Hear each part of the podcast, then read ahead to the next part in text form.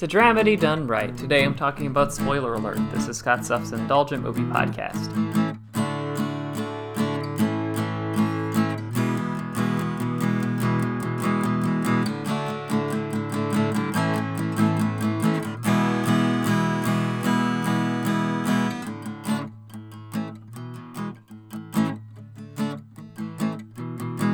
Hello, movie friends. Welcome to Scott Self Indulgent Movie Podcast. I am Scott, and today I am talking about Spoiler Alert, which is a recent uh, theatrical release that you can now see on Peacock.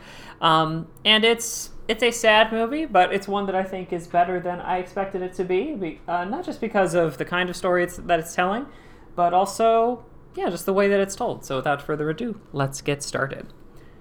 One of the dis- difficult aspects of playing catch up in representation is that there are a lot of genres or kinds of films that underrepresented groups didn't get to make. For instance, numerous people and comedians have commented how Crazy Rich Asians doesn't vary greatly from other romantic comedies of its ilk, at least in terms of plot beats. But that's not really the point. The point is that the movie is a big Hollywood project led by an all Asian cast. Not only that, but it gives interesting new roles for the newly minted Oscar winner Michelle Yeoh to try mm-hmm. on, and a hope for another new Oscar winner, Ke Huy Quan, to jump back into acting. Tell a familiar story with different kinds of people, and it can have a big impact. Which leads me to today's dramedy, spoiler alert, about a gay couple dealing with one's terminal illness. Based on the book of the same name, the movie follows Michael Ausiello as he remembers the life and love he shared with his late husband, Kit Cowan, before his death after a terminal cancer diagnosis. Starting with their early flirting into some rocky relationship roads and beyond, Michael shares what made Kit and their connection special.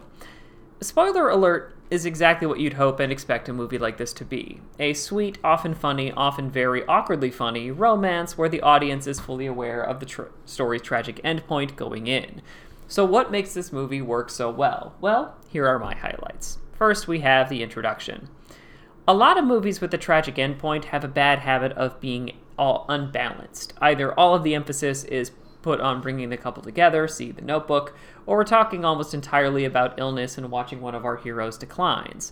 Spoiler alert manages a nice balance. We get a lot of time up front from seeing how these two met and connected and moved in together, which also provides additional context for when Kit's diagnosis comes in later, before fast forwarding into a separation just before Kit starts to displaying symptoms.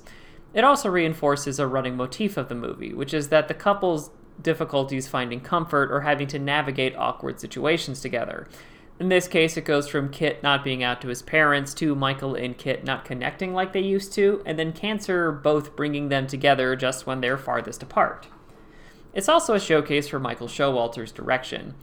About halfway through, I realized this movie's gentle approach and mixed bag approach to illness, i.e., sometimes it's awful and sometimes it leads to very funny things, felt a lot like The Big Sick. And sure enough, the director of Spoiler Alert is the Big Sick director, Michael Showalter. And there's two things I really like about Showalter's direction. The first is that he has a deft touch when it comes to blending sincere, funny, and sad moments into one another while still giving each of them enough time to breathe. For instance, the sweet moments between Michael and Kit aren't portrayed as bittersweet, even though the circumstances are, while the funny moments will poke and prod at the situation, which is exactly how people cope in situations like this.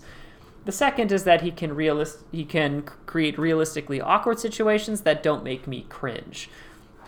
I tend to get physically uncomfortable in cringe comedies, but the uncomfortable moments in spoiler alert, I feel like they're more funny memories versus dear god, please make this end. This is where Showalter's tendency to let the actors and situation speak for itself really pays off. We also address the power in tragedy.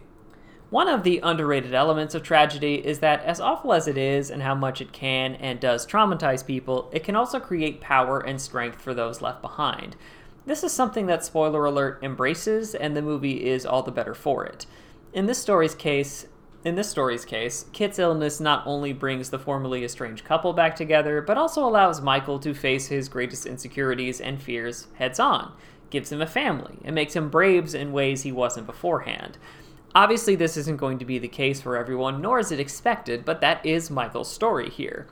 Kit's passing was tragic, but his life and impact on Michael was beautiful, and it's lovely that the movie portrays it as such. The verdict is it's quietly touching. Though it's familiar, though its story is familiar, spoiler alert's great performances and quiet approach leaves a mark. 7 out of 10. This has been Scott's Self Indulgent Movie Podcast. Thank you so much for listening. Don't forget to like, share, and subscribe wherever you get your podcasts. And don't forget to join our Facebook group, Scott's Self Indulgent Movie World, for the latest reviews, discussions, and more. See you next time, everybody, and stay safe.